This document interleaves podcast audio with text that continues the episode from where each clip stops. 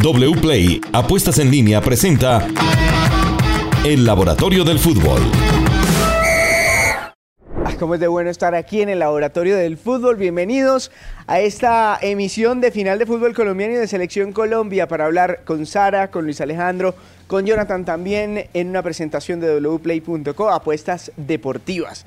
Final con una enorme expectativa. Sara, ¿cómo le va? ¿Le cumplió o no le cumplió la primera llave, la primera ida? Hola Steven, no, feliz de estar en nuestra sala. eh, después de una final tan histórica, esperada, siento que todos los que somos fanáticos del fútbol disfrutamos de ver eh, cómo ejecutan tanto entrenadores, jugadores y todo el entorno eh, lo que significa estar en, en un momento como este. A mí no me disgustó totalmente el partido de ida. Yo sé que la gente está mm, muy crítica con el planteamiento de Atlético Nacional, que tampoco lo entendí, pero más allá de eso y entendiendo esas condiciones eh, sobre las cuales trabajó Autori, sobre todo en el primer tiempo, siento que ambos equipos compitieron y compitieron bien. Sigue siendo evidente que Millonarios tiene una idea eh, en la cual se siente más cómodo y que además el hecho de que Autori decidiera salir sin un 9 referencia en el área no fue positivo, sino que al contrario le quitó eh, la posibilidad a un jugador como, como no Harlan Barrera, sino Dor- Dorlan. con- como Dorlan Pavón, perdón, como Dorlan, eh, de ejercer esa influencia como, la, como la debe ejercer. Fue un jugador que tuvo que recibir de espalda cuando él es un jugador que de cara al arco es que logra todo lo que le hemos visto en Nacional.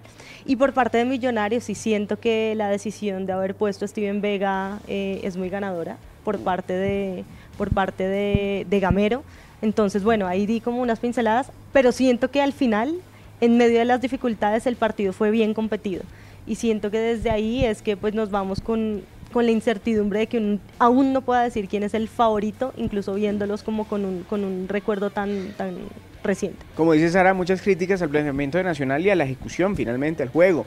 Eh, ¿están, ¿Están alineadas con lo que nos dicen los datos? Luis Alejandro, ¿fue superior Millonarios? Sí, Steven, los datos nos dicen además que fue un partido con, pocas, con poca peligrosidad en los arcos para los dos equipos. Por ejemplo, Millonarios una expectativa de gol de 0.82 en dos remates al arco y 11 remates totales. Eso significa que fue, que fue su cuarto partido con menos expectativa de gol y su quinto partido con menos remates al arco de todo el semestre.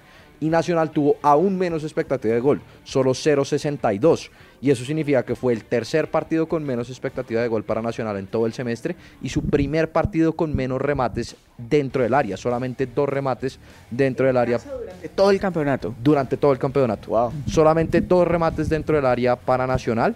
Eh, uno, el rebote de Harlan Barrera después del tiro libre de Dorlan Pavón, que fue el remate más peligroso según la expecta- Y aún expectativa así. Dorlan Pavón, a pesar de ese remate, no fue tan protagonista durante el partido. No. Tiene mucho que ver con lo que decía Sara, el planteamiento inicial. No fue tan protagonista, pero si miramos los números, fue el jugador con más eh, presencia en ataque, obviamente por la posición. 13 duelos ofensivos para Dorlan Pavón, 11 para Harlan Barrera, pero por ejemplo, de los 13 duelos ofensivos de Dorlan, solamente 4 en el tercio final del campo, que es donde debería tener más influencia, y solamente 2 para Harlan Barrera. Entonces, pues Nacional, esos jugadores que son influyentes en ese tercio final del campo, jugaron normalmente muy lejos de la portería y muy lejos para que los remates fueran realmente peligrosos. Yo creo que en ese sentido lo de Javier Valencia, hablando de Millonarios, sí fue muy importante. Sobre todo porque puso en problemas a Ocampo, pero también fue un jugador que sí desequi- desequilibró en cuanto a superioridad numérica. Siempre estuvo ubicado en donde le podía hacer más daño a Atlético Nacional y siento que desde ahí es que hizo un, Notó partido. el único lunar, un par de malas entregas, quizás en el primer tiempo. Claro, y de todas formas Nacional es un equipo que se defiende muy bien. Por eso esas jugadas colectivas de Millonarios que no terminan en gol, porque creo que ambos equipos fallaron en lo que habían sido muy buenos en los cuadrangulares, que fue la efectividad. Los dos equipos más efectivos en cuadrangulares. como no se Sara. vio en el partido de anoche. Es un equipo difícil, o sea, uno vio a Cristian Zapata, yo creo que en muy buena respuesta, saliendo a quebrar incluso en la banda.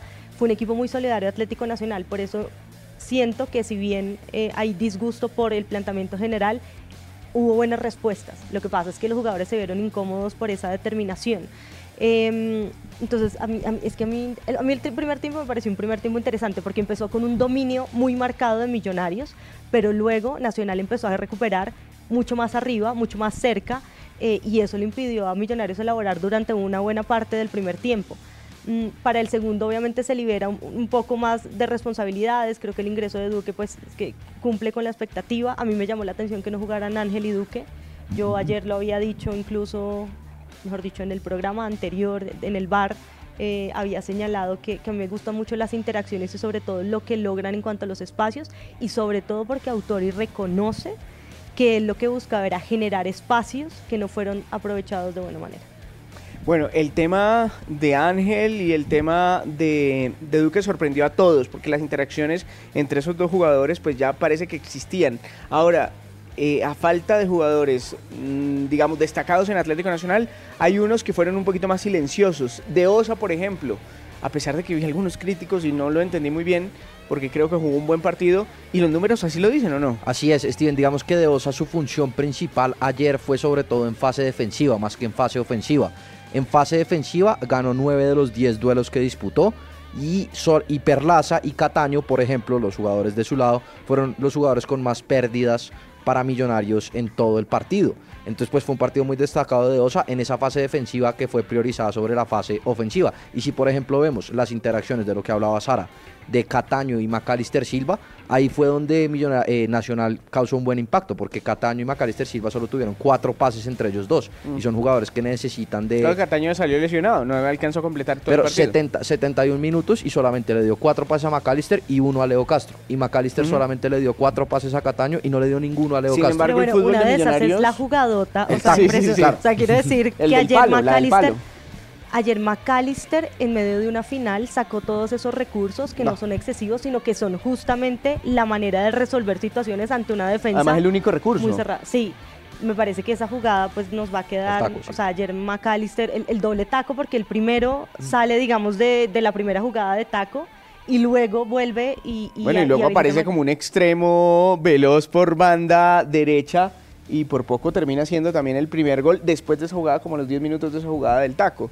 No, realmente McAllister, el fútbol de Millonarios, si bien es muy colectivo, sí pasa muchas veces por lo que hace McAllister, ¿o no? Sí, no, yo creo que fue un jugador supremamente destacado en el primer tiempo, creo que fue la figura, y en el segundo se diluye un poco porque yo creo que Atlético Nacional, si bien no logró nunca eh, ofensivamente tener las variantes necesarias o generar mucho, sí se ubicó de una manera diferente y, también eh, esto significó que, pusieron problemas a la defensa de, Millonarios.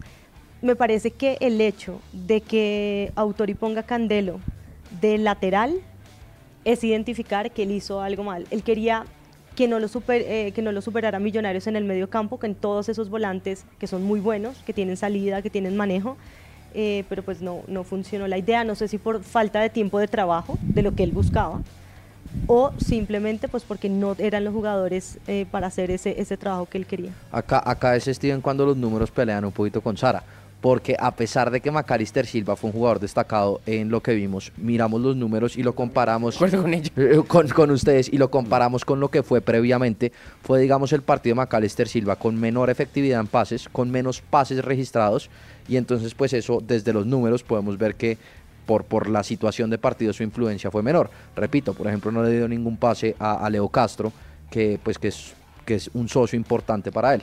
Entonces, pues ahí desde los números vemos que el rating de, de, Macalister Silva no fue tan alto, sino que fueron momentos específicos eh, muy especiales.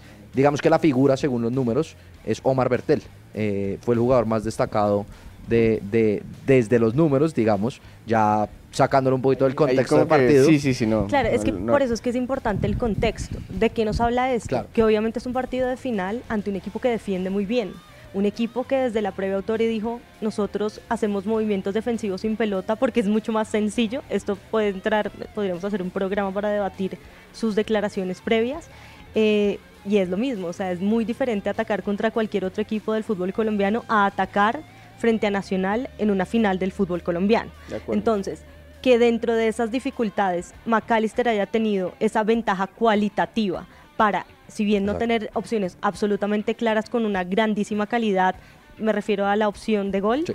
Em, sí es un jugador que hizo diferencia porque un poco retó a una defensa que podría estar muy tranquila a otras cosas. Pero bueno, sí, los datos pueden decir que impreciso en los pases, por supuesto. Es que Nacional, después de unos, creo que fueron 15 o 20 minutos de dominio absoluto de, de Millonarios, desde la posesión, desde la intención, pero Nacional empieza a recuperar mucho más adelante y le impedía llegar al último tercio. Y solo con esas jugadas, que son, digamos, fugaces, pero fue que Millonarios empezó a abrirse camino por dentro, juntando a McAllister y, con la, la, cantidad de pases de, de Millonarios de en el último tercio baja del primero al segundo tiempo en un 45%. Entonces, pues ahí lo que dices, ahora los números lo reflejan totalmente, ese cambio un poquito en el posicionamiento eh, defensivo de, de Nacional en el segundo tiempo y a destacar también el posicionamiento defensivo de Millonarios, porque Nacional no registró ni un solo pase exitoso dentro del área de Millonarios, algo que no le había pasado en todo el semestre. En el partido, por ejemplo, contra el Pasto, el pasado tuvo 17 pases exitosos dentro del área rival. Acá registró cero. Entonces también es una, eh, un, dato para revisar en Nacional porque la profundidad ofensiva del equipo de Autori fue muy, muy bajita en este partido. Hay que decir que Ocampo para mí no hizo un mal partido. Lo que sí es claro es que Candelo no estaba siendo influyente en una posición tan adelantada. Perdió todos los duelos contra, contra Exactamente. y, y, que le daba más un poco intentando ir desde atrás. Bueno, el tema de la final del fútbol colombiano todavía le falta un capítulo. Veremos qué tan, tan variado va a estar el repertorio, porque ayer nos sorprendieron los técnicos. Uno con Vega y el otro eh, con, eh, con Harlan Barrera desde el inicio. Y sin Duque, que venía siendo el nueve titular. Y con falso 9. Y con falso 9, exactamente. Bueno, vamos a hablar de la selección Colombia porque no todos los días se le gana a Alemania y no todos los días le gana a Alemania jugando bien, que es distinto porque yo creo que aquí sí se puede hablar de jugar bien. Algunos debaten que jugar bonito es subjetivo, no, pero aquí se jugó bien, ¿o no, Sara? Sí, yo creo que lo más importante de estos partidos es que le vemos unos conceptos que se repiten en este equipo de Lorenzo. Por ejemplo, el de la presión. Eh. Y esa presión se logra a partir de unos jugadores que son muy importantes como Rafael Santos Borré, Lerma, Mateus Uribe, son jugadores que saben presionar de esa manera. Y eso me parece muy interesante porque ya lo hemos visto contra Japón. Luego la influencia de un jugador como John Arias, que es un jugador que siempre equilibra al equipo. Si el equipo está defendiendo, sabe dónde pararse, si el equipo está atacando, es un jugador que a partir de su posición cambia mucho de rol en función a lo que necesita el equipo y creo que eso es fundamental. Luego, pues la efectividad de, Luis Díaz en esa jugada del gol, eh, que creo que es clave. Mm, entonces eso es lo que yo siento muy positivo. Siento que es un equipo que está logrando hacer lo que Lorenzo había prometido desde sus primeras ruedas de prensa que parecía un poquito utópico en el sentido de vamos a ser un equipo que presiona, que es como lo que todos los entrenadores dicen hoy en día, pero yo sí veo esas características en esta selección Colombia ante una Alemania que si bien está en un proceso difícil, porque de hecho venía de perder contra Bélgica, de perder, de perder contra Polonia, de empatar contra, contra Ucrania, eh, que ya en el Mundial había tenido la falta del 9, o sea, está engranándose y, siento que va a haber muchas críticas con Flick. Eh, sí, Colombia tuvo además personalidad. Y mire, algo importante que yo dije, vamos a hacer un, laboratorio corto y soy la que me, extiendo como 80. Eh, me parece súper interesante que el entrenador, Lorenzo, dijo después del partido que todo lo que ellos habían planificado como diferentes módulos, sistemas, no salió nada y que fueron los jugadores los que respondieron y leyeron muy bien los momentos de partido y eso me parece que habla bien de que hay un trabajo que va más allá del el plan de partido, que siempre puede variar. Vamos a en este laboratorio del fútbol con las cuotas porque queremos saber cómo ganar con wplay.co y venimos a ver qué nos dicen los números, los datos de esta selección Colombia que le ganó 2 por 0 a Alemania. Jonathan. Sí, señor, y por supuesto hablamos también en, en wplay.co de la gran final del fútbol profesional colombiano. Este sábado, Estadio del Campín de Bogotá, 7 de la noche, Millonarios frente a Nacional. El favorito para apostar y ganar en wplay.co es el conjunto azul, que tiene una cuota de 1.90 veces lo apostado, 50 mil pesos al conjunto de Alberto Gamero, usted se puede ganar 95 mil pesos. El empate está pagando 3.25 veces lo apostado y Atlético Nacional tiene una cuota bastante alta, 4.75 veces. Los mismos 50 mil pesos, y usted es hincha del verde y le quiere apostar, se puede ganar 237 mil 500 pesos. Le podemos apostar a la final del fútbol profesional colombiano, que el fin de semana sabremos quién será el nuevo campeón de la Liga Colombiana. Todo esto en wplay.co, apuestas deportivas. ¿Qué nos dicen los datos de este partido? Pues los datos, Steven, nos dicen que Colombia sí fue superior en expectativa de gol 1.21 por solamente 0.69 de Alemania y que Colombia tuvo quizás su mejor partido en temas de precisión eh, y de calidad de los jugadores individuales de la era Lorenzo. Fue el partido con mayor precisión de pases de Colombia y el partido con mejor cantidad, eh, con mayor efectividad de duelos ganados. Entonces fue un partido donde los jugadores se destacaron cada uno individualmente. Ahorita Sara mencionaba a John y hay un dato de John que a mí me llamó mucho la atención en ese partido. Fue el segundo jugador de Colombia con más recuperaciones en el partido, por detrás de Jerry Mina. Entonces fue importante y fundamental también en ese tema de presionar en campo contrario y puede ser eh, importante en esa idea que quiere, que quiere Néstor Lorenzo. Otros jugadores destacados, Steven, de, de esta doble fecha de amistosos, Daniel Muñoz, eh, que fue importante contra Irak y contra Alemania, tanto en fase defensiva como fase ofensiva. Jefferson Lerma, que lo mencionó Sara. Juan Guillermo Cuadrado, que jugó un muy buen partido contra Alemania, eh, sobre todo encontrando eh, no jugando como interior como lo hizo contra Irak, por fuera. sino por fuera y, tirándose solamente como, como interior cuando Daniel Muñoz pasaba por, por su espalda. Jerry Mina jugó un partido muy, muy eficaz contra Alemania, solamente un pase errado en todo el partido y ganó nueve de los diez duelos individuales que enfrentó. Eh, y de Rafael Santos Borré hacer la aclaración que ha marcado dos goles en la época, en la etapa de Lorenzo, eh, que a pesar de que no es su función principal, es un jugador que no ha fallado por temas de efectividad, sino ha fallado por temas de que no es su rol principal. En los últimos dos partidos, por ejemplo, no tuvo remates, pero tuvo asistencias a remates. Entonces, eh, ha un poquito cambiado el rol y al momento de analizar al delantero, en este caso hay que ver esos otros datos. Tres veteranos muy criticados. Sara, eh, Jerry Mina, Mateus Uribe y Cuadrado. Curiosamente, los tres en tres líneas distintas.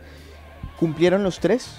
Sí, justo quería hablar de, ellos tres. A mí me parece que lo de Cuadrado es muy interesante cuando su calidad se pone al servicio del colectivo, digamos, de una manera en la que él toma decisiones digamos, no fáciles en el sentido de que no requieran, digamos, talento o lectura del juego, sino que sea la jugada que le sirve al equipo, no la que, con la que él va a destacar el pase que le hace Luis Díaz, pues es impresionante todo. Y toda esa jugada desde, desde el inicio, desde la recuperación, me parece que es, digamos, lo que tiene que ser el sello de identidad de Colombia y sobre lo cual se puede construir.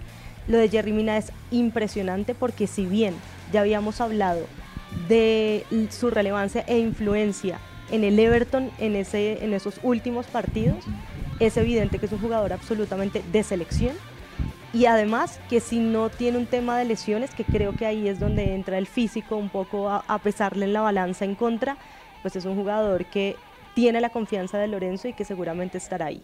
Em, y por otro lado, lo de Mateus Uribe, es que a mí sí me gusta Mateus Uribe y siento que cuando el equipo va hacia adelante es un, es un jugador que rinde mucho. Lo que pasa es que cuando el equipo no está claro hacia adelante, sí a Mateus se le dificulta. Y luego, apunte cortico sobre lo de Borré, yo sé que hemos sido muy insistentes y la gente dice un delantero tiene que hacer goles y más si está en la posición de nueve, digamos, o, o es el jugador más adelantado, por decirlo de alguna manera pero lo que Rafael Santos Borré le da al equipo colectivamente en términos de presión, de lectura del juego y de cómo abre y busca espacios para que el equipo genere es fundamental. De, esos veteranos a los jóvenes, de los jóvenes se destacaron algunos, eh, tanto contra Irak como contra Alemania, hay una sensación de que hay un recambio asegurado o por lo menos que se está trabajando bien. Pues Steven, si vemos de los jóvenes, el más destacado, sobre todo en el partido contra Irak, fue Yasser Asprilla. Eh, fue, Sin duda. El, fue el que más diferencia marcó, más que Jorge Carrascal o incluso más. Se vio que... como si clarificara el juego. Exacto, en, en, los minutos que jugó, teniendo en cuenta todo el partido, fue el jugador con más pases y clave de Carrascal. Y Mucho. Eh, ya, ya ese es, ese es otro análisis que incluso los números no nos dan la capacidad de verlo, pero, pero Yasser Aspilla fue el jugador de Colombia en ese partido contra Irak con más pases clave, a pesar de que tuvo menos minutos. Y le hizo varios pases claves a, a Carrascal. Nos toca revisar eso y se lo tengo para el próximo episodio porque no le tengo ese dato específico, cómo fue la interacción entre esos dos jugadores en ese partido. Claro, pero cuando yo les digo, no solo significa mejorar, no solo significa que entre ellos se entiendan y hagan muchas cosas, sino que cuando el equipo rival tiene un jugador que hace cosas diferentes, eso puede mejorar desde el posicionamiento y la manera como Carrascal estaba asumiendo seguramente responsabilidades que no le permitían brillar de la manera. Entonces por eso no solo se mejora, obviamente, los buenos siempre se tienen que juntar y cuando se juntan generan esas ventajas cualitativas, pero en este caso no solo es como que incluso si uno fuese por una banda y el otro por la otra, eso le genera al equipo rival otras cosas para que digamos que los rendimientos individuales también mejoran. Eh, el otro jugador joven destacado y, quizás el más destacado de todos los jóvenes fue Lukumi, eh, que fue sobre todo muy eficiente y muy efectivo y muy seguro. El jugador con menos balones perdidos en el partido ante Irak y ganó la gran mayoría de sus duelos ante Alemania, ante jugadores pues, de, de talla mundial. Entonces pues es un jugador que, que fue muy, muy efectivo, muy eficiente y cumplió en los dos partidos muy bien y creo que es una posición que, que el técnico tiene casi prácticamente cubierta con este jugador. ¿Algún otro joven que le haya llamado la atención? Yo creo que está por ahí lo de Kevin Castaño para mí, pues que no es joven, pero que es nuevo en el, o sea, digamos, sí es joven, pero en el contexto selección más, más allá me parece que es interesante, entró un rato el partido contra Alemania, siento que es un jugador que puede responder ahí. Me llama la atención la ausencia de, no son jóvenes, pero lo de Barrios, ¿no? Barrios que venía siendo como... Baloyes también tuvo minutos en los dos partidos. Sí, Baloyes. Andrés Salazar fue el otro jugador que. Ah, muy bien. a mí me parece que, estuvo bien. Salazar muy bien en el primer Exacto. Y además fue, fue fundamental, sobre todo en temas ofensivos para Colombia, encontrando una variante extra. Eh, que, que, pues que, que David Machado tuvo que, tuvo que enfrentar un, un, juego diferente por la calidad de los jugadores alemanes pero Andrés Salazar dejó muy buenas sensaciones en ese partido y muy buenos números también. Sí, a mí, a mí me gustó mucho y siento también que, que, ese partido contra Irak ah, fue muy cuestionado, muy criticado desde el punto de vista de cómo se vio Colombia, pero este tipo de partidos tienen que jugarse así. Mm. Y siento que la respuesta en general es eso, ¿no? Tener la paciencia de, es evidente que no se encuentran los espacios, que no está fácil elaborar, que no está fácil eh, encontrar eh, variantes ofensivas, pero que el equipo logra ser efectivo. En la que tiene, convierte. de acuerdo. Y, y, eso pues es como entre imponderable y medio místico, pero me parece que tiene que ver es como con la manera como se asumen los momentos difíciles en los equipos. Bueno, vamos al laboratorio del fútbol con wplay.co y vengo a hacer una pregunta. Para cerrar ya este laboratorio de hoy, una pregunta, no sé, de pronto esperanzadora. A ver, Jonathan. Sí, señor, y hablamos eh, rápidamente también de la final del torneo de la B en el Estadio Belo Horizonte del Rey Pelé. Jugará el partido de vuelta Llaneros frente al equipo boyacense Patriotas. El favorito en wplay.co es Llaneros que está pagando una cuota de 2.35 veces lo apostado. 20 mil pesos al conjunto llanero. Usted se puede ganar 47 mil pesos. Patriotas está pagando una cuota de 3. veces lo apostado. Le apostamos 20 mil pesos, se puede ganar 42 mil, 64 mil pesos mejor. El empate está pagando 2.87 veces lo apostado. La probabilidad, ¿cómo está? El equipo llanero tiene el 39% en wplay.co de ganar el partido y Patriotas el 29%. Patriotas ha ganado 4 y Llaneros uno de los últimos 5 enfrentamientos directos entre estos dos equipos y la llave por ahora la va ganando el conjunto boyacense 1 a 0. Todo esto para apostar en wplay.co apuestas deportivas. Ahí estamos en wplay.co apuestas deportivas. Bueno, la pregunta es, ¿tenemos equipo para la eliminatoria ya? Yo lo veo, yo sí creo que hay equipo. Obviamente eh, el reto que tiene Lorenzo va a ser dependiendo de los rendimientos individuales en la medida que vaya avanzando la eliminatoria. Creo que ese es un punto fundamental. Y si usted recuerda en alguna oportunidad que hablamos con Gustavo Quinteros, quien fue entrenador de Ecuador, ese Ecuador que empezó haciendo, digamos, un récord de puntos, como que ganó tres partidos al final lo que definen las eliminatorias es poder contar con jugadores durante toda la eliminatoria en buen rendimiento. Ahora, estamos también ante una eliminatoria con 6.5 cupos, es decir, que las opciones de clasificar son mucho más altas, em, con un Brasil que obviamente por número de jugadores, calidad y, demás, jerarquía, eh, no, no necesitaría mucho, pero que aún no ha definido su proyecto y eso influye a la hora de, de hecho, pues pierde ante ante el equipo de CIC, ¿no? Eh, pero yo sí siento que hay tanto talento, yo creo que hay jugadores en muy buen nivel y, también una idea que empieza a calar, así que siento que el punto de partida para construir está, está siendo positivo, ¿no? entendiendo que tenemos partido contra Venezuela en casa y contra Chile en Santiago. Bueno, muy bien, estaremos atentos, para llevarles más, más porque se viene la vuelta de la final del fútbol eh, profesional colombiano. Y vamos a tener también entrega especial de fútbol femenino, don Luis Alejandro, con América y con Independiente Santa Fe. Y tenemos ya muy cerca Mundial Femenino. Es que hay de todo. Y aquí lo hablamos en el Laboratorio del Fútbol. Muchas gracias, chao.